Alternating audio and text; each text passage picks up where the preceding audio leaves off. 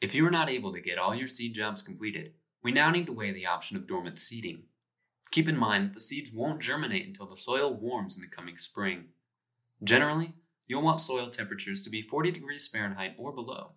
Assuming snow is not on the ground, one could continue through the winter.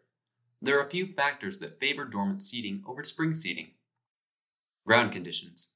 Often the ground is firm enough to handle equipment for seedbed prep and application without rutting. Spring conditions are often mucky and soft. Once spring conditions are suitable, the window for development before summer is short.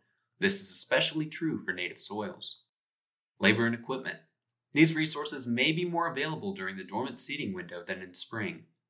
Some research has shown that dormant seedings will outperform spring seedings. This is particularly true with Kentucky bluegrass and, to some extent, tall fescue. They have a couple more weeks to develop than spring seedlings, which can be critical for summer survival.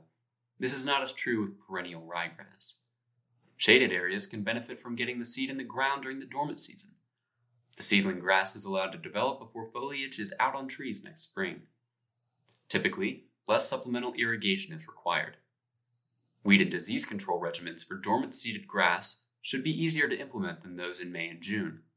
Like most things, there are some drawbacks to dormant seeding. Seed rates.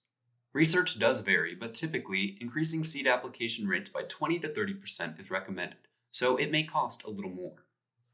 An unusually early spring warm up, followed by a cold snap, could lead to premature germination and then seedling death. This is a greater risk with perennial ryegrass. Erosion can be an issue. If you are seeding into the bare soil with greater than a 3% slope, you may want to reconsider and do this work in the spring, late summer, or early fall. On relatively flat locations, definitely use mulch, such as straw, to cover any bare soil. This will protect seed and soil over the winter. Like any other time, performing successful seeding during the dormant season requires proper seed bed prep and seed distribution, which lead to good seed soil contact. As mentioned before, use mulch where appropriate.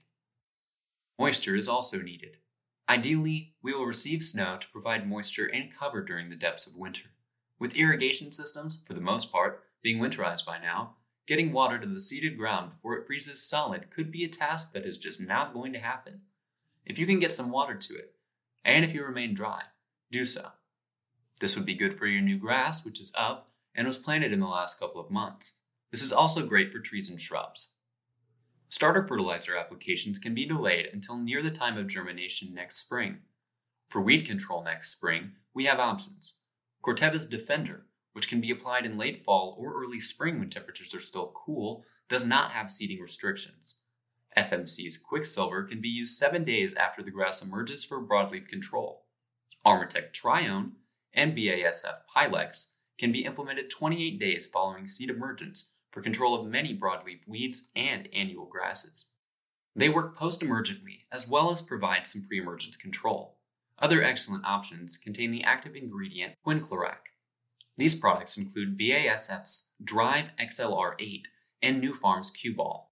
Herbicides, such as prodiamine or dithiopyr, are not recommended for use on dormant seeded areas next spring.